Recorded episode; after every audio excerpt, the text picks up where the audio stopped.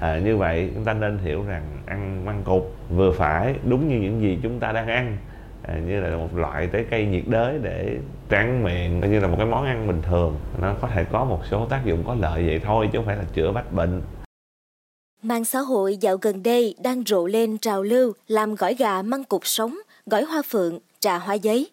Nhiều người đồn rằng đây là những món ăn có thể trị được bách bệnh. Nhưng thực hư có phải như vậy thật hay không? Giá trị dinh dưỡng được chứng minh rõ ràng theo khoa học từ những món ăn hot trend này là như thế nào? Mời quý thính giả hãy cùng với podcast Báo Tuổi Trẻ tìm hiểu ngay bây giờ nha.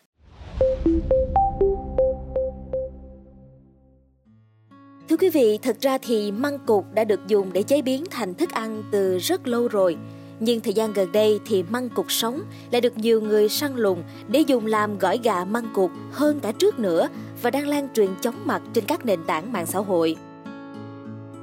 Nhưng mà không chỉ dừng lại ở gỏi gà măng cục mà nay còn xuất hiện cả gỏi gà hoa phượng, gỏi gà chôm chôm nữa.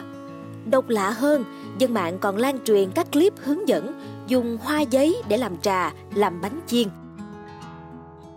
Kèm theo việc giới thiệu những món ăn, đồ uống độc lạ này là lời quảng bá hàng loạt những giá trị dinh dưỡng kỳ lạ ít người biết. Như là những món này có thể giúp cho duy trì sự cân bằng của cholesterol và huyết áp, ngăn ngừa viêm dạ dày, giảm đau khớp, giải độc cơ thể, hạ sốt, khử trùng, rồi cả trị ho nữa.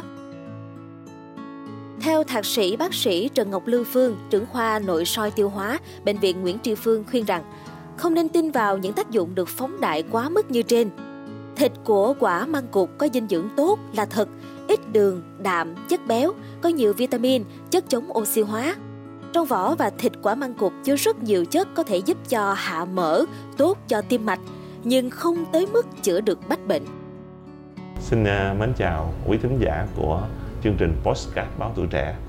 Tôi là bác sĩ Trần Ngọc Lưu Hương, hiện đang công tác tại Bệnh viện Nguyễn Tri Phương và Trường Đại học Y khoa Phạm Ngọc Thạch. Đứng về mặt à, y học thì cái thịt của quả măng cụt nó có cái dinh dưỡng tốt, à, nó ít đường, nó ít đạm, ít chất béo nhưng mà nó có rất là nhiều vitamin, khoáng chất và nhiều chất chống oxy hóa. Còn à, trong cái vỏ quả măng cụt và ngay cả trong thịt quả măng cụt cũng chứa là những cái chất như xăng tôn và trong cái vỏ quả măng cục thì chứa rất nhiều cái chất xăng chất này được mệnh danh là chất hạ mỡ giảm béo à, chống oxy hóa cải lão hoàng đồng.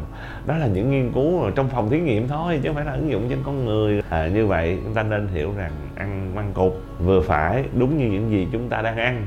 À, như là một loại trái cây nhiệt đới để tráng miệng như là một cái món ăn bình thường. Nó có thể có một số tác dụng có lợi vậy thôi chứ không phải là chữa bách bệnh. Bác sĩ Phương còn cho rằng chỉ nên ăn măng cục vừa phải với lượng vừa đủ, không ăn quá nhiều, vì ăn nhiều cũng có thể gây ra táo bón, gây kích thích tiêu chảy, rối loạn tiêu hóa. Ăn măng cụt trong khoảng thời gian quá dài còn có thể khiến chúng ta đau cơ, đau đầu. Chất xanthol có trong măng cụt cũng có thể khiến những người chuẩn bị mổ, đang mang thai, bị đông loãng máu bất bình thường, vết mổ từ đó mà dễ bị chảy máu. Ăn vừa phải nếu ăn quá nhiều thì nó có thể gây táo bón à, đặc biệt là nếu ăn cái, cái cái vỏ ăn quá nhiều thì nó có thể gây kích thích tiêu chảy à, và đôi khi nó làm rối loạn tiêu hóa vừa lúc thì chảy lúc thì táo bón. À, cái thứ hai là ăn măng cục mà trong một thời gian quá dài thì nó có làm dư cái chất axit lactic trong cơ thể chúng ta. Mà chất đó thì chất là, là có hại nó làm chúng ta rất là mệt mỏi đau cơ đau đầu. À, rồi à, ăn nhiều măng cục mà đặc biệt ăn măng cục mà ở những người chuẩn bị mổ những người chuẩn bị đẻ người đang mang thai à, thì là nó dễ làm cái máu chúng ta cái độ đông loãng của máu chúng ta nó bất bình thường dễ bị chảy máu còn về gỏi hoa phượng, trà hoa giấy thì bác sĩ Phương cho biết rằng hai món này có tính kháng khuẩn khá tốt và có thể ức chế một số loại vi khuẩn. Nhưng theo y học hiện đại thì không thấy có đề cập tới bất kỳ chất dinh dưỡng nào. Tuy măng cục sống, hoa phượng, hoa giấy có những lợi ích nhất định nêu trên, bác sĩ Phương cũng lưu ý không nên thần thánh hóa chúng như chữa được bách bệnh. Thực sự thì thành phần của hoa phượng và hoa giấy thì như thế nào? Hoa phượng nó chứa trong cái cái cái hoa đó có tính kháng khuẩn rất là tốt nó ức chế một số con vi khuẩn à, với một số loại vi nấm. Tuy nhiên về mặt là ứng dụng trong y học thì không thấy đề cập tới. Còn theo y học hiện đại thì trong thành phần của nó là chứa rất là nhiều chất gọi là để ức chế sự phát triển của một số loài vi sinh vật thôi. Vậy chúng ta cũng không có nên Ờ, thần thánh hóa quá nhiều. Còn về hoa giấy, câu trả lời là ăn được. Còn tốt sức khỏe mức độ nào? Thì trong, theo y học hiện đại, chưa thấy nghiên cứu gì là tác dụng chữa bệnh mà công bố chính thức. Ờ, chỉ thấy trong thành phần thì có nhiều những cái flavonoid, một số alkaloid. Ờ, rất là nhiều chất. Nhìn chung theo y học hiện đại và y học cổ truyền trước mắt là trong những cái loại này không có cái gì hại, những cái chất nó là có thể sử dụng được. Còn tác dụng mà để chữa bách bệnh chắc là không có gì nhiều, chỉ có một số tác dụng rất là nhỏ nhoi, chúng ta không nên thần thánh hóa nó những chia sẻ của bác sĩ mà người dân cũng không nên thần thánh hóa công dụng của các món ăn này.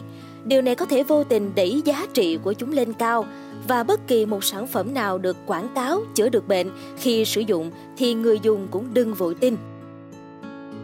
Bên cạnh đó thì riêng măng cục sống dùng trộn làm gỏi gà, do măng cục xanh có nhựa nhiều hơn nên khi chế biến phải được ngâm nước và làm sạch kỹ lưỡng.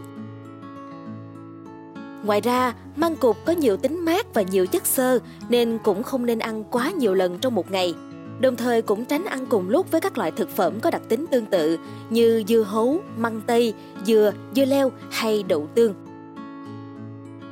Mong là số podcast ngày hôm nay đã mang đến những thông tin bổ ích cho quý vị xoay quanh những giá trị dinh dưỡng thực sự của những món ăn đang là hot trend. Đừng quên theo dõi để tiếp tục đồng hành cùng podcast Báo Tuổi Trẻ trong những tập phát sóng lần sau. Xin chào tạm biệt và hẹn gặp lại.